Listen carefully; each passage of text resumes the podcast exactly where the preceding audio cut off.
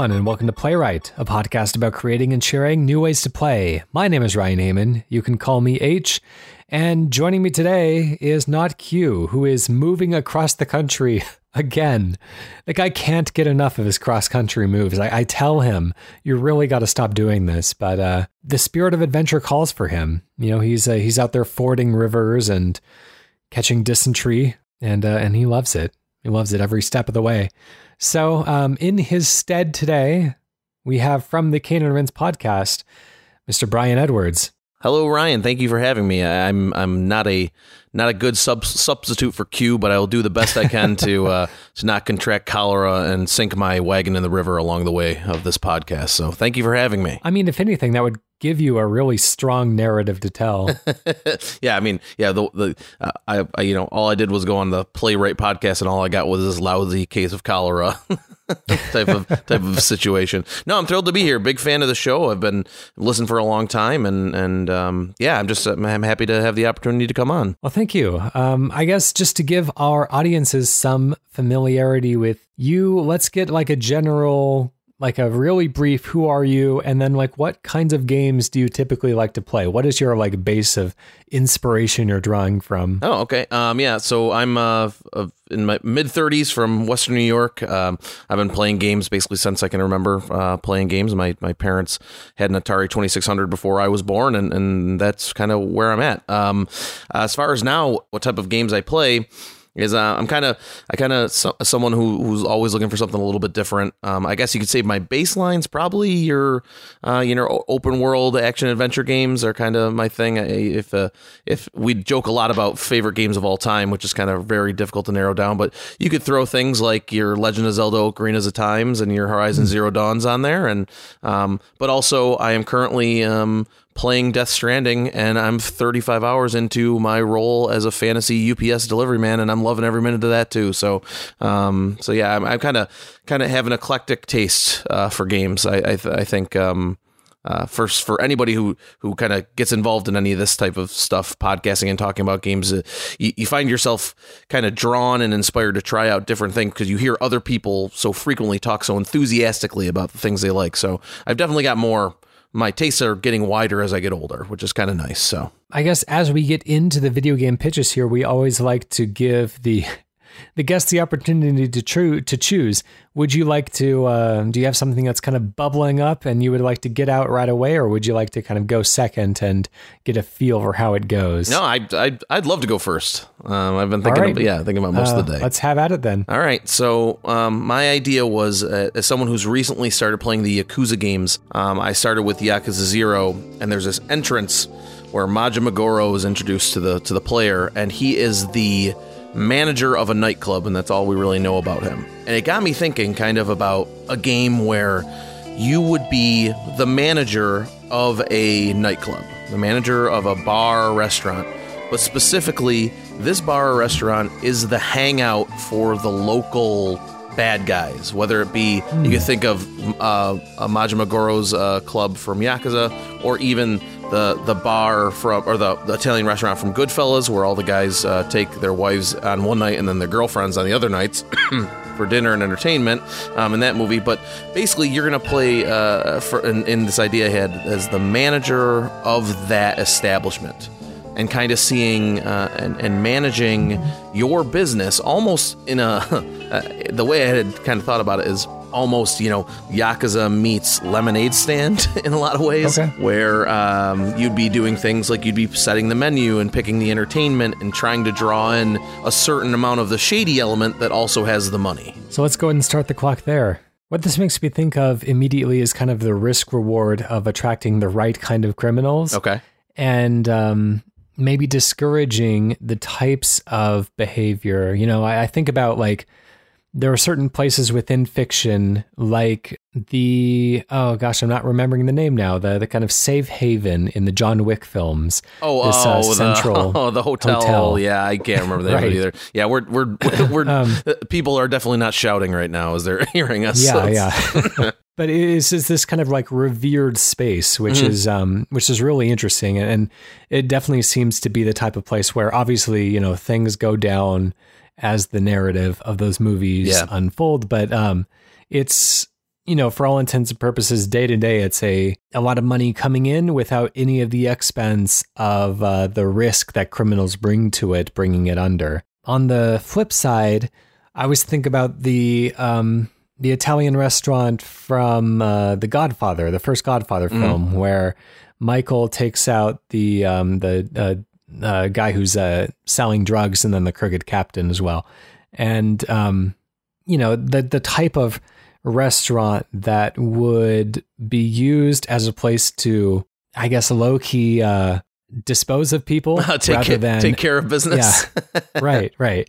I hadn't So- thought about that. That's interesting Is- um, Is yeah. there a sense of like working your way up? Is there a sense of uh, you know how do you how do you attract the right type of like lucrative under the table business and discourage the type of um, bloody business? See, that's that I like. I like the idea of that. Um, I mean, you might might start as like that restaurant. I mean, not that specific one, but thinking of The Godfather, start as kind of the dive where the dirty business takes place, and you and you've got to kind of build your way up, kind of like a a rags to riches story of you know uh, you know attracting the right type of criminal to your establishment.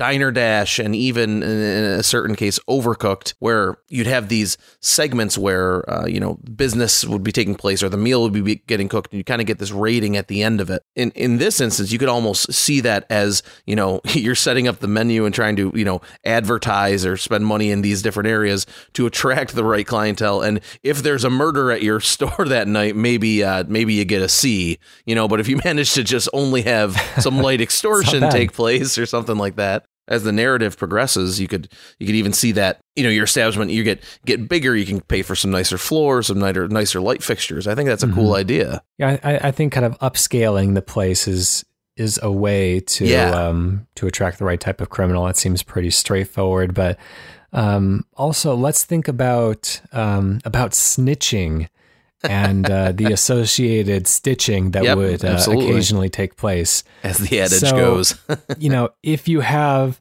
really high risk uh, villains coming in, villains feel like such a romantic word for it, criminals. yeah Uh, somebody who would be like played by Nick Cage in a movie, you Okay. know, somebody who's loud and brash Mhm. and out there and violent and unpredictable. Like, you know, maybe, maybe he's somebody you go into the back room and you call the police on him to try to like get him out. And, you Okay. know, he's, he's scaring away the, the better customers. Mhm. But at the same time, if you gain a reputation of calling the police, or if the police end up showing up a little bit more than they're supposed to, then you know maybe that's uh, maybe that's not uh, desirable. Yeah, And so, you know, maybe there's other ways yeah. around that. Maybe you can make people disappear through your own criminal connections, but then you're you know kind of in in the mud as well, and maybe you want to keep your hands clean. So I don't know if there's balancing acts to be done there. Oh, I think that's a good. I, I think that's really neat because then you could even uh, um, uh, have. I don't want to call them uh, a police and crime meter or um, or like even like a like a Paragon Renegade type style. But I imagine like a like like a few different bars at the bottom of the screen. You know, you're blue for the police, you're red for the for the criminal, maybe maybe another one. But maybe spending some of your money from the uh, from from from your take in order to to bribe some uh, some uh, crooked policemen to maybe look the other way, like you know if uh, maybe maybe pay for some body disposal service if necessary. Yeah. I didn't. You know what? When I when I came up with this idea, I didn't think of it as as dark as it is, but it's almost like um, the GTA Chinatown Wars, um, like you're setting up your drug network type of thing, where you could kind of Right. a- as you expand that empire, as you expand what you're doing, you're you're you have to balance the relationships that you have with the authorities, the improper authorities, and the criminal element. So yeah, when you when you said that, um, I immediately thought of uh, kind of like a a, a top down, almost um, uh, like a CRPG kind of point of view, where you could see the restaurant, but then you could also see the little hallway with the steps going to the room that that doesn't have any windows and has a drain in the middle of the floor. You know, like that room, and and and kind of building out your um your restaurant or your you know your establishment in almost like a um like a like even in a, like a SimTower or SimCity type of way just kind of building up around around that that's it i never quite thought of it as a as a management sim like that but that's kind of what the, you could i could kind of envision it turning into that There's uh, there's another game, and I've I've never played it, but I've been kind of acquainted with it, and I'm uh, a fan of the premises, anyways. Uh, premise rather of uh, Serial Cleaner. It is a yes. game in which you play somebody who's there to clean up after a like a, either like a bloody gunfight or a murder or something that takes place, and you're there to just kind of under a strict time limit before the cops arrive uh, to make it seem like nothing ever happened in this place. And um, I wonder if there's uh, mini games you could play. You know, I, I hesitate to get too wacky with this, but. Um, you know the more elements that you incorporate i think the wackier the better might serve it because i think if if we if you take it at face value as what it's doing, it could be if it's too realistic. I think it could be a little bit of a downer. Like you know what I mean? Like mm. I don't want to encourage it being a you know a good time extortion racket criminal element, but I also you know if it's if it's too true to life, it might be a little disturbing. But I hadn't thought about that. I do like the idea of a good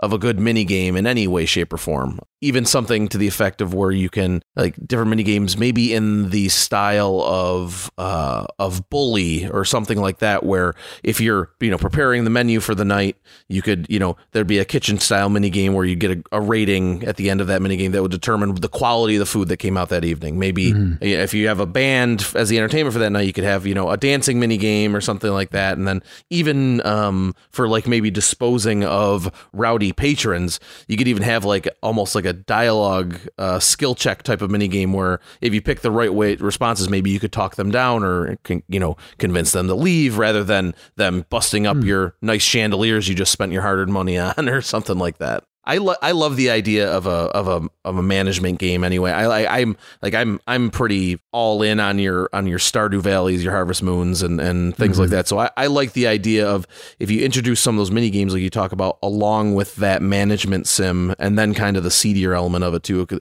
it could you could kind of hit a few different bases with the same with the same game. That'd be kind of fun. One of the things I like about mafia movies and literature and stuff is that it's all about the the family loyalties and kind of choosing where to put your trust and your money and your time and your effort, you know, because the family that's on top one day might be completely underwater the next, uh, maybe literally in some cases. and um, it's, you know, it would be interesting if you, you know, obviously you have a limited supply of money. You kind of want to put on the best performance for the uh, high ranking officials in a certain uh, mafia or whatever it is when they come rolling in. Maybe you choose the wrong family, they end up getting kind of taken out, and then all of a sudden you just wasted a bunch of money. You're understaffed and undersupplied because the uh, long term investment that you uh, were expecting didn't end up paying out. So, yeah, you might even end up playing uh, taking that point even further, playing one family against another, if you could yeah, see yeah. kind of the trends of you know what family maybe is gaining more territory, maybe maybe you court those you know underbosses in hopes that the don walks in your restaurant some nights and you know gets bottle service for his VIP suite or something. Yeah, um, that's a no, that's that's that's a cool idea with the the competing families. I think of the um, like you said from the mafia game, well, mafia literature in general, but even like in your your Grand Theft Auto San Andreas's of the world, where you kind of you kind of see that map of the city with the highlighted colors and you know the overlapping and what areas are warring for territory. Maybe even your restaurant, or you could even pick locations based on that. You know, we're going to move the establishment into this territory because we're going to focus on this family. That could be yeah, that could add another element of kind of switching it all around too. Right, we're uh, we're out of time on that one. We've reached our ten minutes, and so we have to close it down. That ten those that goes fast. It does. It does fly right yeah, by. I wasn't expecting that. uh, we have to close it down and come up with a name. Before um, we talked about all this, I I hadn't really come up with a name, but um, I like I like the name uh, the joint maybe or you know the uh, I, uh, not the hangout. That's a little too on the nose, but I like something with the term joint. I'm not sure. I was also thinking of and this is maybe a little bit too many steps down the trail, but dawn, like the dawn of a mafia, Don Appetit. you know, that's the name. Don Appetit. I think that is, you, you, know what? If we're and and going back to what we were talking about before, like if you're going to try to toe that comical line with it, I think that mm. that sells the image right there because you're automatically going into the game Don Appetit. Like I go into that game with a smile on my face just before I even hit start. So yeah, that's perfect. All right, cool. Catch him off guard with all the really dark stuff then. yeah, exactly. all right, let's go on to my pitch for today. Um, I, I really enjoy doing karaoke and my partner is kind of so-so on it, and it's been so long since I've been able to convince her to actually like go do karaoke with me.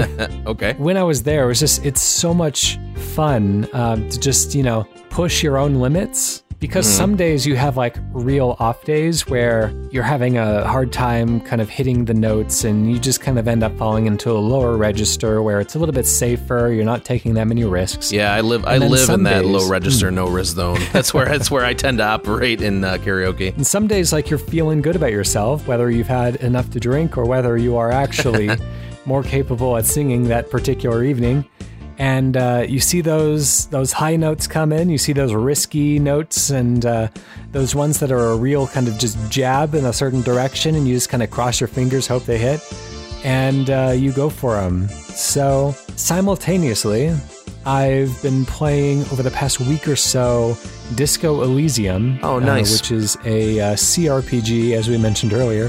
Which is uh, you play a detective set in a set in a kind of dystopic type of world, um, trying to solve a murder mystery while also trying to uncover some details about your own past.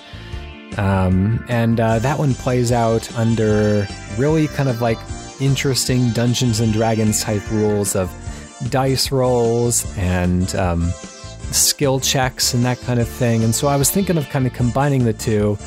What would it look like if you had a CRPG style karaoke game with stat checks and dice rolls and upgradable stats and such. You know, I, I, yeah. I wonder if um, if that level of risk taking and, and, and, choice making on the fly could be applied to something so musical. So okay. let's let's start the clock and see if we're if we can take that anywhere. I love the idea of some RNG karaoke. uh, I'm already thinking of like you know, taking an underleveled character into the karaoke joint, and I keep saying joint now. Um, into the karaoke place, going for that high note, knowing you have just the slightest chance of hitting it, but you know you pass mm-hmm. that skill check and you you know you roll the ten and you get it. That's that is um that's an interesting idea. I think that you could really branch that out. Now, when when you were thinking about the, the karaoke game, would, were you thinking of it like from a point of view of like taking place in, in the one karaoke spot, or or maybe would this be kind of a a, a tour of like the the karaoke places around your city where your character might have to get good enough to then graduate to the next and on to the next? Yeah, possibly. You know, I I was thinking about what are the risk reward aspects of uh, of karaoke. You mm-hmm. know, if you lose an encounter, so to speak, uh, I, I, really like in Disco Elysium mm-hmm. that when you end up losing certain stat checks, it has a negative effect against either your health, which if that is reduced to zero, then your uh, character just has a heart attack and dies. Huh. Okay. And so, you know, any kind of strenuous activity is being checked against your physical stats. Mm uh, and then uh, can potentially subtract from your uh, potentially only one health point okay. if you've not chosen to invest in that. Um, similarly, there's a mental stat okay. Uh, that kind of shows your mental resiliency. And you can check against that. And if you uh, don't succeed, then your character gets really depressed. Um, I ended oh, okay. up, not to get too off track, I uh, um, I had a situation in Disco Elysium where there was a young girl standing in front of a, a um, bookshop, and she was very interested in detective literature. And so I said to her, like, "Hey, I'm a detective," and she's like, "Oh, that's great. You know, um, could you deduce something about me using your detective skills?" And I had a very high chance of passing it, but I still I rolled the stat check, and it ended up coming out at a loss and my character just ended up saying like ah well you're very small.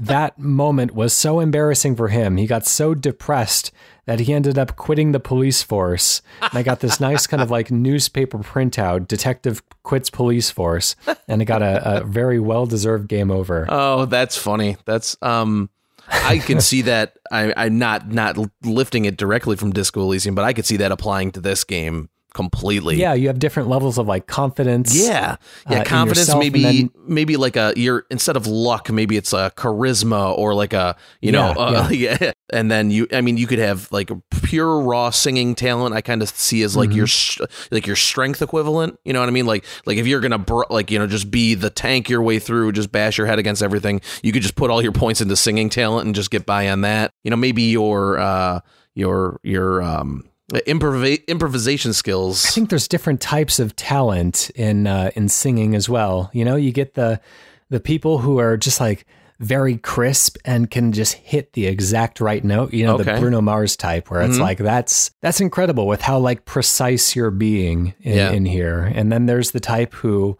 aren't as precise, but have just like the raw kind of kick-ass power behind Mhm. their voice. Yeah. You know, the Joan Jett type Absolutely. where it's just like you can sing the the doors off of a van you know it's like you can you can shatter windows with your voice if you Absolutely. to you have that that raw power there and it and the um the sheer kind of confidence and power can kind of over uh, can can compensate for maybe you know um warming up to a note rather than hitting it right up. Right, off. yeah. Uh, and then you get the people who can't really sing well but have the the flair uh, Yeah. to do the the whole lounge act or whatever and then that can Absolutely. be just as entertaining Yeah, that's what I was gonna say too. Is that we definitely have to have you have to have uh, not have to, but I would suggest in this game we have a way to spec your character in a way to where you're Mm-hmm. the person that cannot sing very well, but boy, everybody just loves when you take the mic. You're you're you're uh, um you're William Hungs of the world, uh, mind you. Yeah. You're you're people that like you're watching the performance. You could care less about the voice talent. Yeah, there's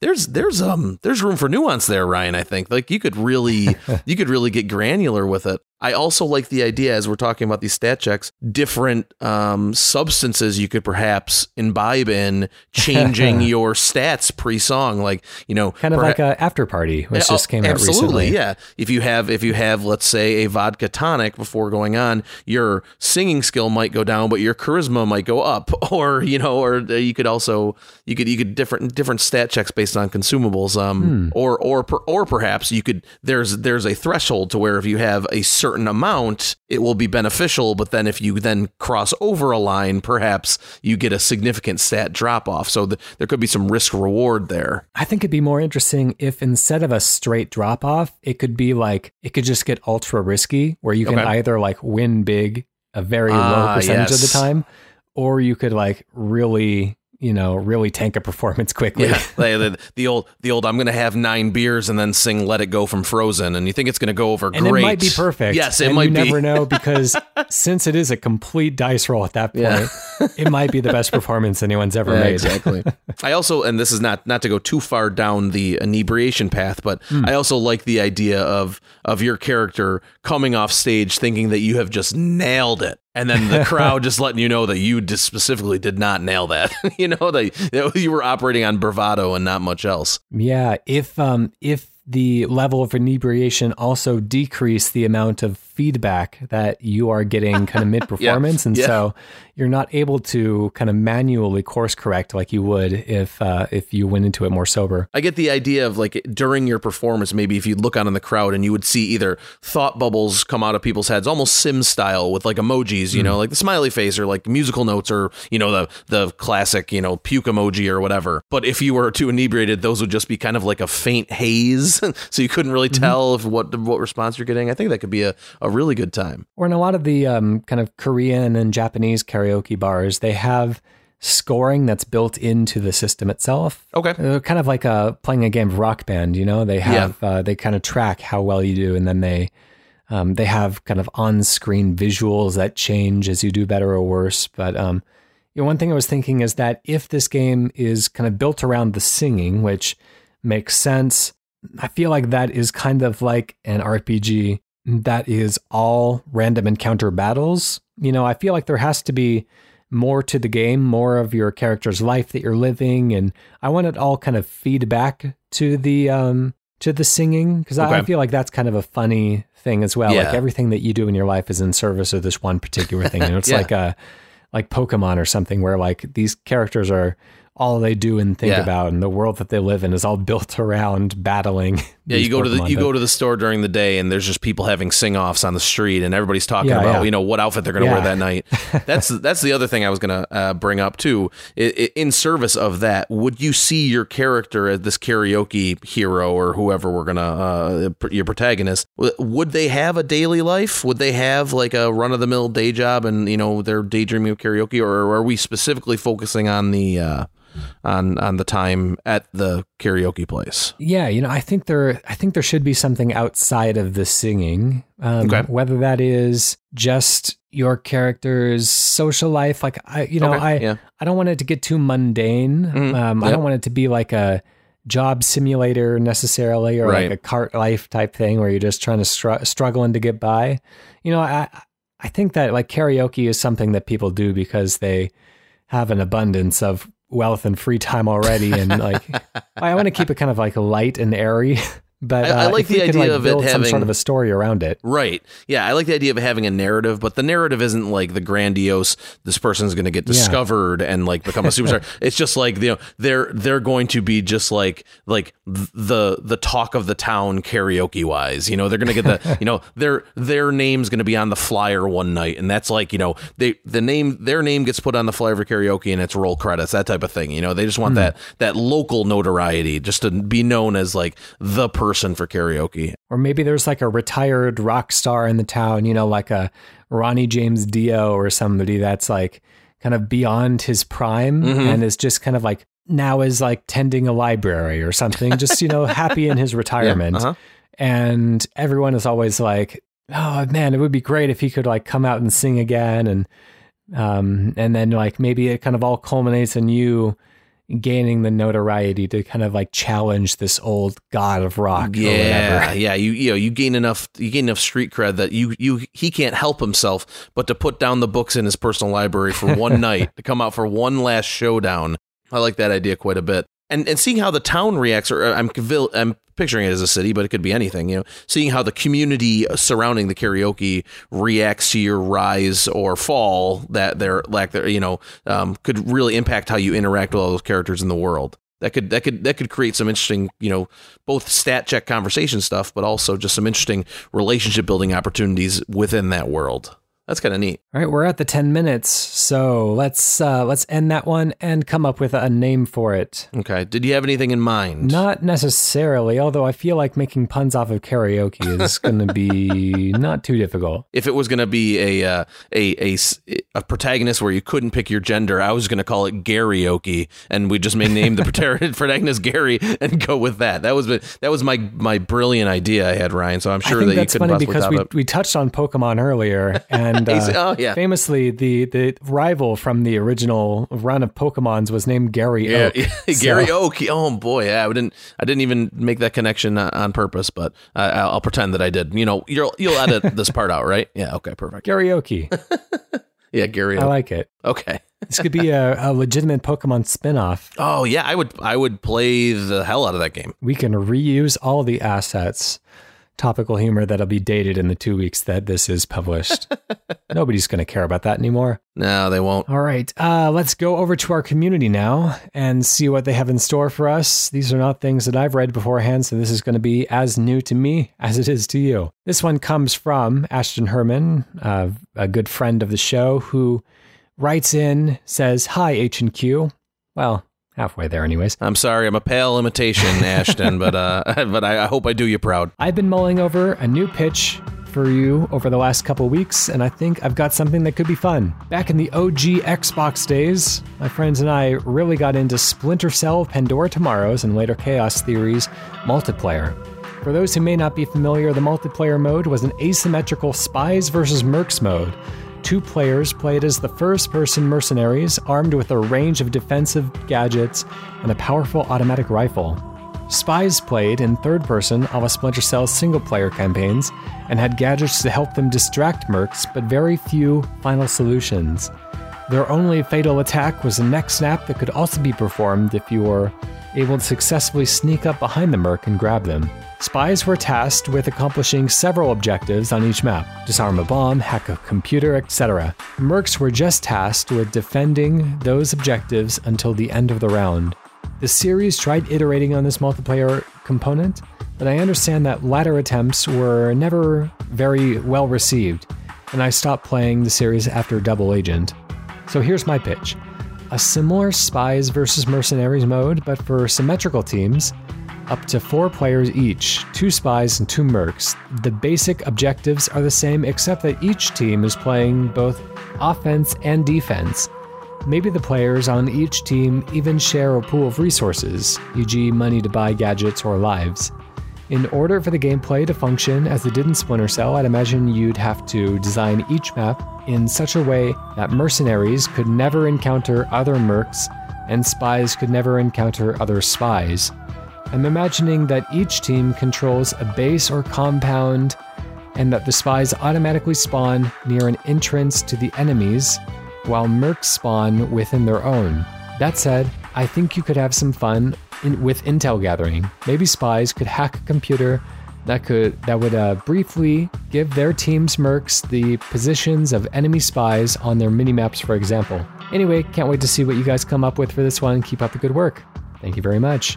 And let's go ahead and start the clock there. I think I'll begin by asking uh, how familiar are you with the Spies versus Mercs mini games? Um, not that familiar, although I did play both those games. Um, we didn't, mm. me and my friends, uh, my friend who had an original Xbox at the time, we didn't get too into the multiplayer with those. We played a lot of the campaign, but not super familiar with the multiplayer. Okay, I'm kind of in the same boat.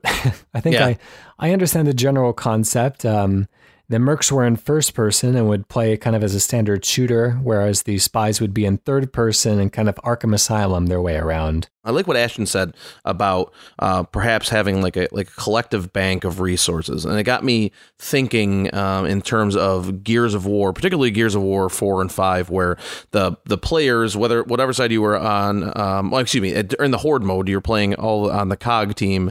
You'd have a certain currency, and you could pool it together to build defensive gadgets for, let's say, you know, to you know, machine turret gun or, or, or walls or fences or whatever. So in this mode, I was kind of thinking that it the spies and Mercs would both be kind of collecting resources and then funneling it back to their bank to then provide resources for the others. So maybe the mercs mm-hmm. provide the, the the resources that the spies need to create new gadgets, and the other way around. So that way, it's it's okay. always one hand kind of scratching the other in that mode. Yeah.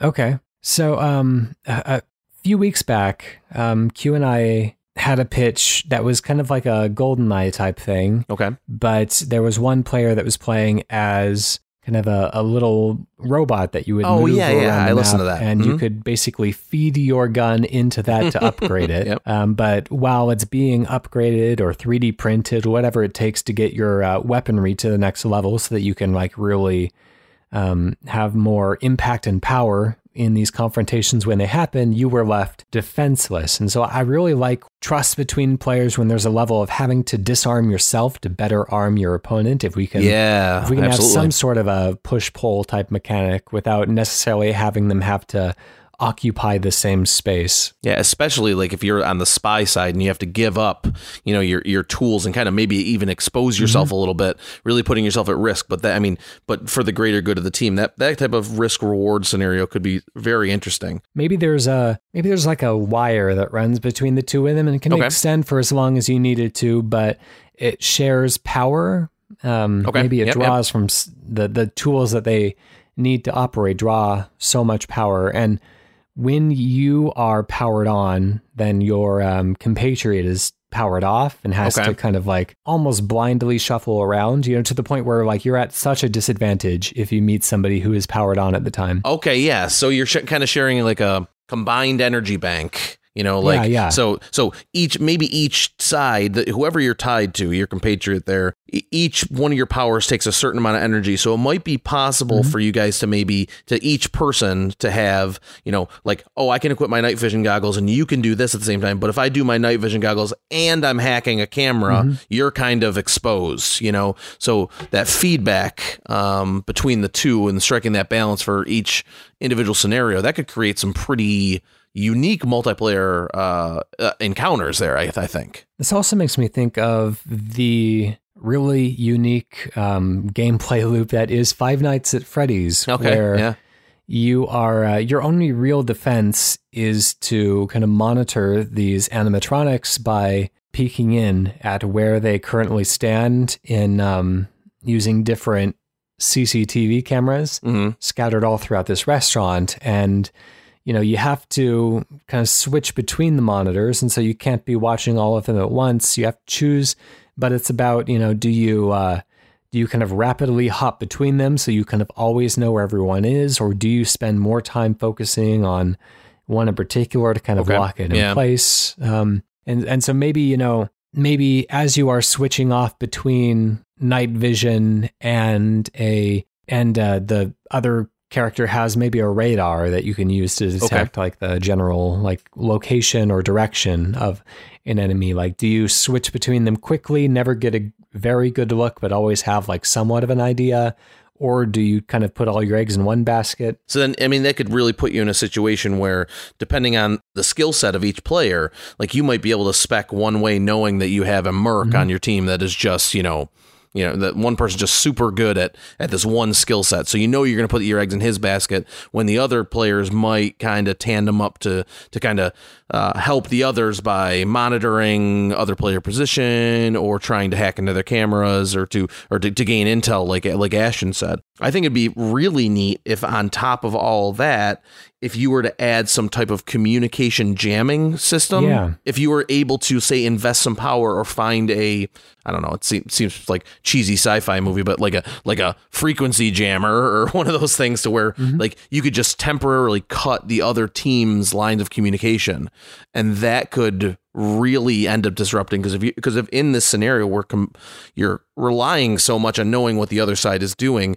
if the other team is able to kind of like sever that, even if just for a moment, it might be enough to send the other team into some disarray. One of the things I've always been really interested in, and it's an idea that we played with in a really early PlayWrite episode. I'm not going to be able to find the exact one, but it was one that involved kind of mech combat Okay. in a way. Um, I've I've never seen a game do this before, but if you are able to not only kind of hack into your enemy's comm system, but in a way imitate them, Okay. so it can make it seem like their ally is sending them a message when really that message is coming from the enemy trying to lure you into a trap. like if these communications are coming in via like screen prompts or like you know mm-hmm. windows that yeah. pop up on screen if just a prompt comes up that says you know um, enemy in the southeast corner of map and then you mm-hmm. basically are just luring somebody into an area where you're baiting them for a trap that could be like if we're cutting, cutting down to the spy gameplay of it i feel that's even more true to what ashton described as him and his friends playing when they were mm-hmm. younger like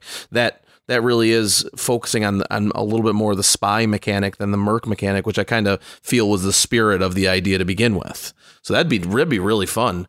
Um, you could you could set up these elaborate traps, or I imagine kind of like these spy versus spy scenarios where you you kind of flash some communication that that sends the other t- team into kind of like a, a conundrum, and then all of a sudden you know the the big bomb with the the long fuse drops in the middle of the room and you know takes them all out. Or if you determine that you're coming up on the room that one of the enemies is in, the the merc, for instance, uh, then you can hack into their comm system, pretend you are the spy, and say, "I think I see something. I need all the power for my night vision." Oh yeah, Get the merc to send the power away, and then all of a sudden, like they're a sitting duck, you can just walk in, and they're not going to see it coming. Yeah, that's some that's some next level spy thinking there, Ryan. I think that if you might have a future in that, if if, if you so choose, they. Uh, I love the idea of that because I find that competitive multiplayer games are always so much more interesting, at least to me, when there is a real sense of forced cooperation among the team. Mm-hmm. That's wh- that's why I found Overwatch so compelling for as long as I did. Not necessarily because the gameplay, well, I think is great. Not to go on a tangent, but you really had to assess team role and team functionality, and communication was so paramount you could see the difference between teams that were operating at that super high level of performance and teams that were just kind of all picking randomly and doing that. So, mm-hmm. it, so team dynamic could would really play into it, and you might get to a point like if you play this game a lot where you would know the other actions of your teammates so well. So if that prompt flashed across the screen said i need all the power right now you could be like yeah i know that's a trap. I'm not doing that. You know it would really and then that might even create some interesting scenarios where you're not giving your team what they need for fear Yeah, yeah. of what what might happen if you do. Yeah that's um that's that'd be really cool. I'd be personally be very interested in playing a game like this because it seems pretty unique to anything i'd played before And I always love scenarios where you're not sure whether or not you can trust the people that you're paired up with. Yeah, yeah, especially if you don't know your squad, or if you're, or or maybe Yeah. maybe the game forces you to play with you know maybe only one other person. I'm not sure that might not work, but you know what I mean. Kind of matches you in pairs, so you're paired up with two other people that you might not know, and um, that could be that could that could make for some really fun scenarios. It's those it's those types of multiplayer games that I find have the longest life for me personally. Is when they're they're kind of mm. challenging the norms and the perceptions of what we're used to. It's not just your team deathmatch and domination and things like that. Um, well, those things have their place. It's just something like this would really feed into like the potential of what could happen and the emergent storytelling and all that stuff. And we're out of time there again. Again, it just flies right by. That was unbelievable. yeah. that's our 10 minutes. Let's close it down, come up with a name. No, no, I don't know. Um, so I was thinking, uh, it seems to be all about uh, communication and intelligence gathering and recon. Um, I like the idea of having some some really generic military kind of name for this that, that kind of just I'm trying to think of a of a right word that, that sums it up. Like it's, it's not recon it's not in, intel it's it's um like uh, I'm looking for a short title that's kind of is like a boom like this is you get the idea of kind of what this is right away. Uh, but I'm not I'm kind of coming up empty. Any ideas on your end? I was just thinking like electricity con which is very bad Uh, is it is it so bad it's good, or is it just so bad? I think it's. I, think it's I mean, I mean, the first thing that I thought of was Costin Powers, okay, which is very, no. very bad. No, that's that's literally my favorite name for anything I've ever heard on the show, and I've listened to a lot of episodes. Costin Powers. Oh, I Ryan, I'm not joking. I love that. I oh, I love it. I mean, I mean, if we want to use it, we can, but it's I'm not sure if Ashton's going to be happy, but I'm very happy with that name, Costin Powers. All right. Well, we can uh, we can roll with that, and uh, uh, I think it'll be a real oh. surprise. People will read the episode names first and then go into the show. Costin Powers two, the spy that fragged me. Oh man, it, they just keep it just keeps coming. Oh, that's great. I like it. I like it. All right. Um, that uh, that was um, submitted by Ashton Hermann. Uh, thank you very much, Ashton, for submitting that one. That was uh, actually from a while ago. We've been going a little out of order, so we appreciate you kind of hanging in there for all these months. Um, but uh, we uh, we are always happy to receive pitches from both the familiar names and from entirely new names. Uh, we love getting ideas and pitches from new people, and maybe maybe Brian's appearance on the show will bring in a couple uh, new listeners. Don't mean to say a couple in a very kind of damning with faint praise kind of all, way. Not at all. Maybe we'll bring in hundreds of new listeners. Yeah, one of my um, do- I have dozens of followers, so I'm sure that I no. I was thrilled to be here. I hope I hope that hope that it is received well. So of course, and if if anyone out there listening in the audience would like to submit a pitch, you can do so by going to playwritecast.com slash pitch. You can email us, playwritecast at gmail.com, or you can tweet us at playwritecast. Brian, thank you very much for joining us today. Is there anything that you would like to plug or draw attention to? Um, not not necessarily, Ryan. I appreciate the opportunity to come on, and um, as always, I'm I'm I'm fortunate enough to be a contributor to Cane and Rinse, and um, so um, listen to the Cane and Rinse podcast and Sound of Play and all the other wonderful uh, Sausage Factory and this podcast, all part of the Cane and Rinse network. Um, Great, you're even doing Q's job when he's gone. This is uh, fantastic. Uh, it's all it's just all it's. Uh, I think that um, the people that follow and listen to a lot of those products know that they are made mm. by people who are very passionate and very considerate and um, and I, I'm just thrilled to be considered um, uh, associated with the group. So um, yeah, happy to be here, and, and I'd love to love to do it again if you ever needed another fill in. Oh, absolutely. And I, I, guess if we're um, we can draw attention to some uh, additional stuff on the and network, that we're uh, getting towards the end of the year. And I know that we didn't do anything like all that special last year, but we do have some uh, some more end of year stuff coming up um, that we're preparing for now that will be very uh, very fun, very exhausting, and um, it'll be uh, quite a listen. So stay tuned for that. Both Brian and myself will be involved. Yeah, looking forward to it. Uh, before we go, I should also say uh, thank you to our um, our faithful uh, musician who comes in to play the song live every single week. Um, that is uh, Protodome uh, with the uh, the theme song to our podcast "Hello World" off of the album Blue Noise. Thank you for letting us continue to use this song. Um, it's I can't uh, believe you got him to come to my house to play it this time. It's really it's nice to have him here next to me. He's been very quiet the entire show, but I think he just know, been especially gets... as an English gentleman. It's yeah, uh, I know he came he came across the pond. trip to make. yeah, across the pond, and The Miss uh, Exo 19 and everything. yeah, he has he's he's been getting in the in in the right frame of mind this entire time, so I think he's ready to rock.